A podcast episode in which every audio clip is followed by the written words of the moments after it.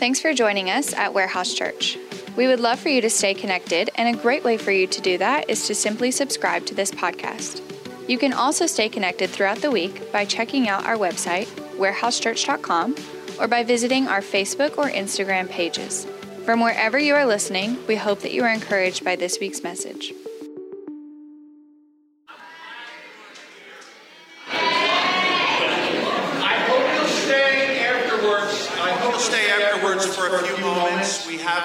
A baptism service right outside that we're going to be celebrating. A lot of our students, uh, the decisions they made for Jesus Christ at camp. And we have some food. We're going to have a lot of fun. I know it's kind of hot outside, but if you'll just hang out for a few minutes just to give them a big hand uh, after church and what God's done in their life, because they're sharing openly, declaring openly what God's done in their life. And we want to make sure we receive that and we encourage them and we shake their hands and we hug them and we tell them we're proud of them to be part of this church family. Amen, church? So let's make sure we're a part of that. And then um, I want to ask you to look, if you have a Bible, open up to 1 John chapter 3. But while you're turning there, I want to invite you personally. Uh, Kim and I are doing a married uh, a marriage class for the next five weeks on Wednesday nights at 6:30, uh, called the Five Love Languages. I hope that you could come to some, if not all of them. We're going to have a great, great time. Uh, reading some things from the Word of God, going through this study together, being an encouragement to one another, sharing some conversations about how we can be better husbands and wives to each other. And my wife said she has a long list for me, and I'm really looking forward to that but I know that you'll really enjoy that. So be here with us. We do have childcare provided. 6:30 Wednesday night. I hope you're there. So that song, Summer Breeze, another great summer song that we're using to introduce our sermons this month. Uh, I'm wearing. I told somebody today. They said, you know, because I always identify myself as a, as a Philly sports fan. And I got my jersey on today. And one reason I'm wearing my jersey because these guys are putting on their jersey for Jesus when they get baptized. Another reason I'm doing that's really for an illustration. When Kim and I were missionaries in the Philippines years ago, one of the things that we learned about the Philippines, and I'm not saying this disrespectfully about the country, but it had a reputation uh, being a third world country.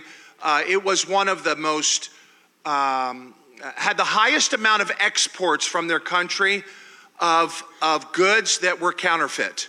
Uh, they, they really had a reputation for that. You could go just about anywhere. And the, the, one of the reasons we knew this was we had guests come from the United States all the time and visit us. Our first year, I think we had 20 groups that came and, and did ministry with us there. But one of the things that just about everybody wanted to do, they wanted to go down to the tiangge shops and buy uh, jerseys from professional ball teams, uh, football jerseys, and all kind of things like that.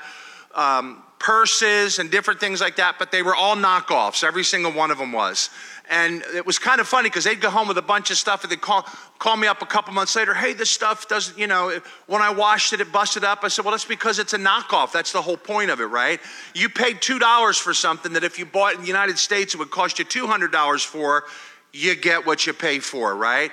And this idea of being a counterfeit is something that we're going to talk about in this passage today in 1 John chapter 3. So I'm going to read verses 1 through 10 for you this morning, and you can uh, follow along with me on the screen or in your Bible if you have one with you today. Behold, what manner of love the Father has bestowed upon us that we should be called the children of God. That was a, that was a song in Sunday school. Anybody remember that song in Sunday school? Behold, what manner of love the Father has given unto us. Okay, I'm old. Anyway, um, that we should be called the children of God. Therefore, the world does not know us because it did not know him. Behold, now we are children of God. It has not yet been revealed what we shall be, but we will know that when, we his, when he is revealed, we shall be like him, for we shall see him as he is. And everyone who has this hope in him purifies himself just as he is pure. Whoever commits sin also commits lawlessness, and sin is lawlessness. And you know that he was manifested to take away our sins, and in him there is no sin. Whoever abides in him does not sin. Whoever sins has neither seen him nor know him. Little children, let no one deceive you. He who practices righteousness is righteous, but just as he is righteous, he who sins is of the devil, for the devil has sinned from the beginning. For this purpose, the Son of God was made or was manifested that he might destroy the works of the devil. Whoever has been born of God does not sin, for his seed remains in him, and he cannot sin because he has been born of God. Uh, little children, in this uh, children of God, the children of the devil are made manifest. Whoever does not practice righteousness is not of God, nor is he who does not love his brother. Now, we're gonna, as we look at this thing, I, I called my message today "The Great Pretenders," because I think that, and this is, I think this is really relevant for us today, because I think that it's really, really easy to go to church to identify yourself as a Christian. It's almost like identifying yourself into a people group, right? Some of you would say this morning maybe that you're Italian. How many Italians we have in the room this morning? We got any Italians in here? Saying that for Johnny and Tino, okay? Uh, you know, whatever your background is, that's who you identify with. And really, a lot of religious backgrounds, people almost identify them as culturally. I remember when I was growing up, everybody that I grew up around was Catholic. Hey, where are you from? Well, I'm Catholic, and that was really part of their nature. Maybe you understand that as well, uh, being whatever your background is, right? But it's it's one thing to say that, yes, I'm a Christian, yes, I go to church, yes, I believe the Bible is true, yes, I try to live a good life, yes, I'm trying to do the right things, and those are all honorable things. There's nothing wrong with anything that I said, but it's a whole different thing to say, I'm a devoted follower of Jesus Christ and my life belongs to Him. I have accepted Jesus Christ as my personal Savior, and I'm trying the best that I could do every single day to live a life that honors Him, a reflection of the one who gave His life for me, right? That's a whole different thing than saying that I'm a Christian and identifying yourself with a group of people that believe in God as a cultural thing. And as we understand that this morning, I want to give you three reasons, really, really quick this morning, because it's a little bit of a longer service with the awesome message from Johnny and our students, and our worship was great this morning. We want to get out there and get baptized in before it turns 100 degrees outside. Somebody say amen, right? But I want to give you three reasons this morning, and here's the key word to live an authentic Christian life. Authenticity. You know, young people, I want to tell you this about students, and I know I'm so far removed. I'm reminded of that all the time, and some of you feel the same way. How removed we are from youth culture, right? Year after year after year, the older we get, we feel so far removed from them. But I'm going to tell you something that they look for, they admire, and they long for authenticity. Because they know when we're faking right? They know it in their schools when you have somebody that's fronting you or, or you know, trying to be something they're not and, and they're just living a fake life. You can tell that. You can tell that about adults when they, you know, when they, when they speak like teachers or different people that are in your life that are adults that maybe talk to you in a condescending tone, right? Or look down on you, or like, you ever have somebody look at you and talk to you, but as soon as they, you know, you can kind of tell they're talking about you. Can you believe what they're wearing? Da da da da da. I know they're wearing those pants to church because they're holy. Holy is the Lord, right? And all, you know, all that kind of stuff, right? But they know what authenticity is. And, and, and the fact of the matter is, church, we understand, all of us in this room understand and recognize when people are being authentic, authentic with us. Not just platitudes, not just, you know, saying the things that we're supposed to say, but really somebody that's really living an authentic life. So I'm going to give you three reasons this morning for us to live an authentic life that reflects the life of Jesus Christ that is called a holy life. And it's very simple.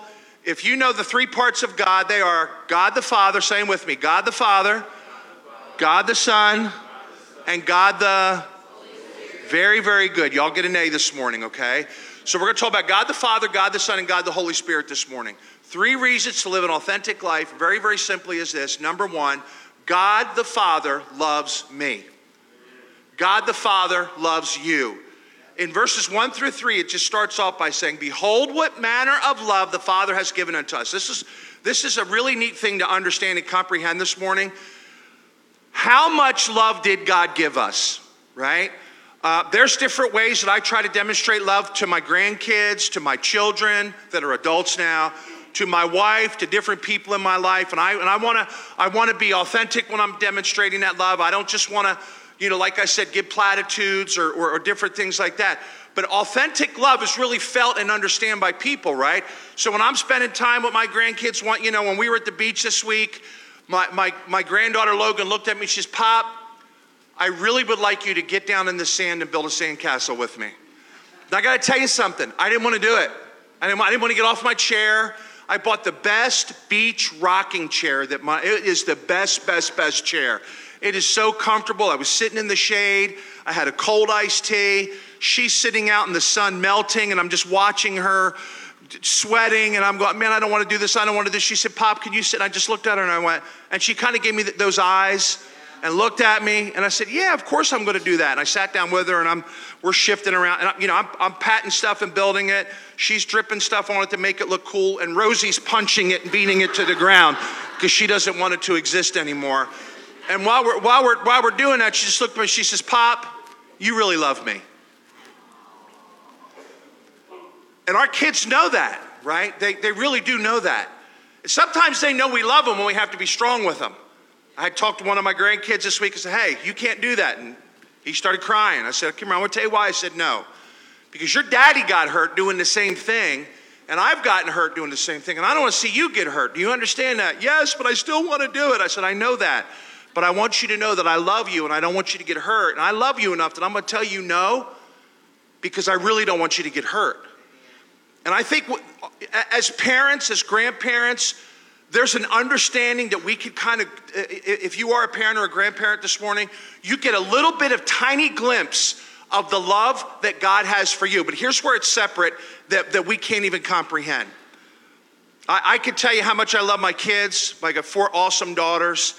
I love my grand, I love my uh, son-in-laws. I love my grandkids, and I could tell you about that this morning, right? But I can promise you, as much as as I love our church family, and I do, and I pray for you, and I couldn't wait to get back to church this morning. Looking forward to seeing you and spending time with you this week, all those different things. But I can promise you something there's not one of you in here that I would let one of my kids or grandkids die for. But that's what God did. God gave his only son so that you and I can have a relationship with him. He demonstrated his love toward us, even though we were sinners, it says in Romans 5 8. Christ died for us. So when we understand, and we say that, you know, God is love. God loves us. We know that. We get that. It's written all through this book that we're reading. Every single week, there's going to be a verse in these passages that we're reading out of First John that talks about, that demonstrates the magnitude of God's love. You've heard it said many, many times God is love. You've heard it said many, many times that God loves us. We agree and we know that that's true, but can you comprehend the fact that He loved you so much that He gave absolutely everything for you just for the fact that you could have forgiveness of sins in a relationship with Him? One of the reasons for us to live an authentic life is, is, is, trying to embrace and understand that God loves us. The second thing, very simply, is that God's Son, Jesus Christ, died for us. He died for us. Uh, verse number four, it says, Whoever commits sin commits lawlessness. Sin is lawlessness. And you know that Jesus came to take away our sins. That's why he came. Luke 19, verse number 10, it says, For the Son of Man came to seek and to save the lost. God's Son, Jesus Christ, was born of a virgin, lived a perfect life, performed crazy miracles, spoke amazing, amazing messages, motivating people to give their lives to God. But, but at, at, at, the end of his short, short life of 33 years, the Bible says he laid his life down so that you and I could have forgiveness of sins, rose again three days later, proving that he was God's only begotten Son. And why did he do that? Because he loves us. He paid my debt that I couldn't pay. He paid the debt in your life of your sin that you couldn't pay. Johnny said it very well this morning. He says, None of us in this room are perfect. Not one of us. Listen, just because you come to church doesn't mean you're any better than anybody that doesn't go to church. But the fact of the matter is, when we really understand the amount of grace that God gave us, the amount of forgiveness that He has for us, He's done that for you because He loves you even more than He loved His own self and he wanted you to have a relationship with his father. Jesus came, first of all, to remove, you ready, church? To remove sins from our lives, to totally eradicate them and take them away.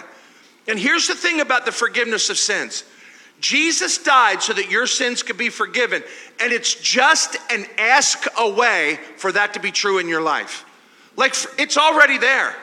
The gift of God of eternal life through Jesus Christ our Lord is there in front of you, and the only thing that you have to do is to receive that forgiveness and invite Jesus Christ to come into your life. And the second thing that Jesus came to do, he came to destroy our sins, and he came to destroy the works of the devil. The devil's a rascal. The Bible says in 1 Peter, he's walking around this world like a roaring lion seeking whom he may devour. And um, if you know anything about predators, if you've ever watched, I remember one of the things I would do before youth group when I was a youth pastor 100 years ago, Johnny. One of the things that we would do is we would show National Geographic videos of lions going after their prey.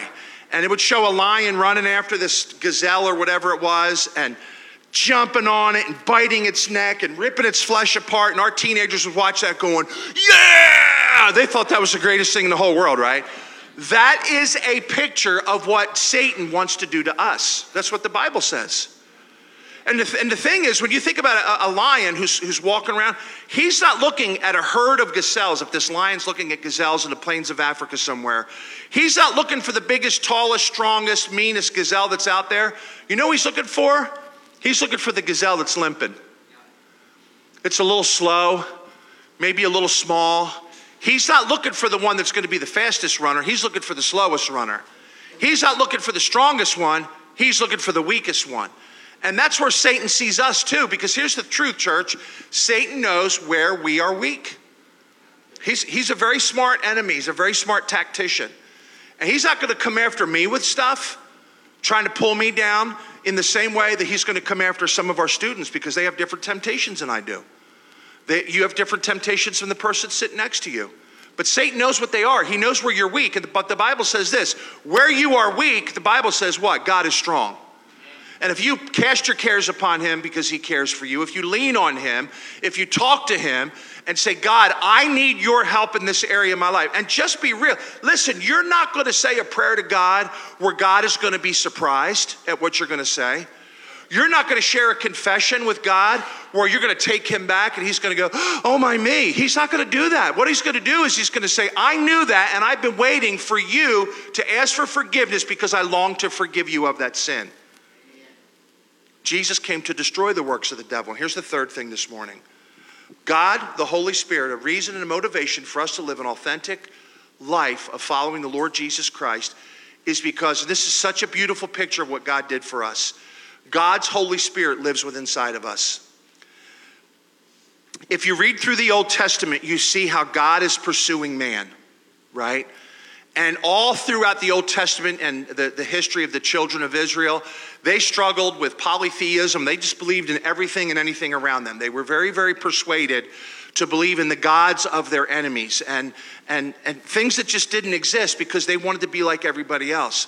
And then God sent his son, Jesus Christ, so that we could have a way to have our sins forgiven. In the Old Testament, sins were forgiven by the sacrifice of, of, an animal because the Bible tells us that without the shedding of blood, there's no forgiveness of sin. That's God's economic system. When you sin, you have to pay for it. And God said you have to pay for it in blood, not in your blood, but by the blood of the animal. And the Old Testament described that process of your sins being forgiven as covering your sin. But when Jesus came, in the Gospels, the Bible tells us he came and died and poured out all of his blood so that our sin would be removed from us. Totally different than our sins being covered. But then Jesus left in the book of Acts and he told us in John 16 and 17, he's not going to leave us comfortless. And what happened was when Jesus ascended back up into heaven, the Holy Spirit came down. And the Bible says that those who believed in Jesus Christ were indwelled by the Holy Spirit. Now, don't get freaked out by this. This is just Bible awesomeness, all right? In First Corinthians, the Bible tells us that you and I are the temple of God. Here's what it means you are God's dwelling place, and what lives inside of you when you have Christ inside of your life is His Holy Spirit. And, we, and I know, I know sometimes, whatever background you may be, when people start talking about that Holy Spirit, oh, he's going to start dancing. No, I'm not. I'm not going to do something stupid, right? Or, or they're going to start talking about something that I'm not real from. Listen, God's Holy Spirit is just as much a part of God as God the Father and God His Son Jesus Christ is. And when you have the Holy Spirit living inside of you, it's because you've invited Jesus Christ to save you, forgive you of your sins, and live inside of your life. The Holy Spirit lives inside of you, right? So, because of that, we have this like extra layer of protection in our life. Because the Holy Spirit that lives inside of us convicts us of our sin, not to make us feel bad. People think religion's all about feeling bad. I had a friend that I invited to church a couple weeks ago. I don't want to come to church. If I come to church, I'm going to be reminded of how bad I am. I said, dude, I don't need to be reminded how bad you are. I know how bad you are, and I'm just as bad as you are. God doesn't want you to have a relationship with Him so that He can make you feel bad. Here's what He does because you have a relationship with God and the Holy Spirit lives inside of you, and He gives you those little, you know, if you're a believer, you understand this. The Holy Spirit nudges you a little bit and says, Nope, shouldn't do that. You know better than that. How many of you have gotten a you know better than that Holy Spirit nudging in the last couple of weeks? Raise your hand up in the air. I have. Uh uh-uh. uh. You shouldn't be doing that. You shouldn't say that. You shouldn't feel that way. And, and I, I, I just feel like this, this battle, this battle that's ensued right inside of me where I feel this conflict. And the conflict is my flesh and the Holy Spirit saying, don't you understand, you stupid idiot? Pardon my French. This is what the Holy Spirit says to me, okay? Don't you understand, you stupid idiot? What's at the end of that? Destruction, hurt, pain, embarrassment, this, this, this, and this. Don't do it. But because you've already kind of stepped into it a little bit, ask for forgiveness of sins, and what happens? If you confess your sins, he is faithful and just to forgive you of your sins and to cleanse you from all unrighteousness. The Holy Spirit convicts us to remind us to ask for forgiveness because God wants to forgive us, because God wants to bless us. The Holy Spirit also helps us understand the truth. Do you ever read through the Bible and scratch your head and go, oh, it's, mm, no, no, no. Well, don't do it in Leviticus, okay? That's a little harder to understand. But as you're reading through First John here, behold, what manner of love the Father's given unto us that we should be called the children of God. I get that. The Holy Spirit helped me understand that God's love was so great, He gave His Son so that I could be called one of His children. It's a privilege to carry the name of Jesus Christ. God the Father demonstrated his love for us. He gave his son Jesus. Jesus demonstrated his love by laying his life down. When Jesus left, the Holy Spirit lives inside of us, convicting us of sin so we ask for forgiveness, helping us understand truth. And you know what else he does? He helps guide our lives, and this is important, when or if we're submitted to him. When and if. Because we aren't always submitted, are we? And here's the thing sometimes we know, you know, sometimes we know the right thing to do.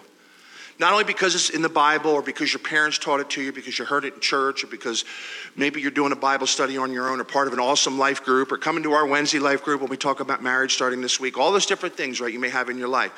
But God's Holy Spirit says, hey, listen, this is better. This is better. That's when you understand what it says in Psalm 119, 105. Thy word is a lamp to my feet and a light to my path. A lamp to my feet means it helps me to every single solitary step that I need to take in my life. And the illuminated path means you can have a long term plan for your life if you're going the right direction, submitted to God and His Holy Spirit. He gives us all these tools a reminder of God's love, an understanding of the sacrifice of Jesus Christ uh, uh, an understanding of the ministry of the Holy Spirit in our life. And what, is, what, what should that do for us? You know? I think about things that motivate me. Um, I, I'm, I'm very motivated that my grandkids see that I love their grandmom. That, that really does motivate me. I want, I want them to see us finish strong, you know? Logan's um, very, our granddaughter Logan, who's going to be six in August, can't even hardly believe that. She's very enamored by numbers. And she'll say, Pop, what's 600 plus 7,023? And I'll say, 7,623. You're really smart. And I said, No, I just got you fooled. And she'll say, Pop, how old are you? And I'll say, I'll say, Well, I'm 50 years older than you. How old are you? She says, I'm six. I said, Well, then how old is Pop? She says, 56. I said, Okay. She says, How old are you going to be when I'm 16? I said, Okay, what's 16 plus 50? 66. She's really good with numbers. I wish she would slow them down a little bit, though, right? So she said, You'll be 66. I said, Very good, honey. It's very, very good. She says, Pop, how old are you going to be when I'm 46? I said, Well, honey, more than likely, I'm going to be with Jesus then. She said, Well, I don't want you to go away. I said, I know. I said, but we won't be apart for each other for long. She says, we should just make today really, really good, shouldn't we? Six years old, right? But that's what the Bible says. We got to make today count. How many days do we get to make count, Johnny? Today. Today's the day. Today's your day. Today's your day to overcome an addiction. Today's your day to overcome a struggle that you have in your life. Today's your day to ask God to forgive you and renew your heart. Today's your day. Would to God that we as adults would be as vulnerable and oh, listen, I want to tell you something. The best sermon preached from this stage today was by you guys. Because we're watching you going, well, I wouldn't do that. I wouldn't get up there and say I was, you know, my life was screwed up and this, this, this, this, and this. Did you hear the words that these young people were talking this morning? They said these things because that's what, can, can, can I, can, can you imagine standing up here and sharing your life and being that authentic and being that open? We were challenged not only by their true faith and authenticity, we're challenged out of the Word of God to have our true faith and authenticity. So let's take steps in our life to live an authentic Christian life and not be counterfeit Christians. If you agree with that, say amen. amen. Let's have a word of prayer. Father, we love you. Thank you for your word. Thank you for who you are in our lives.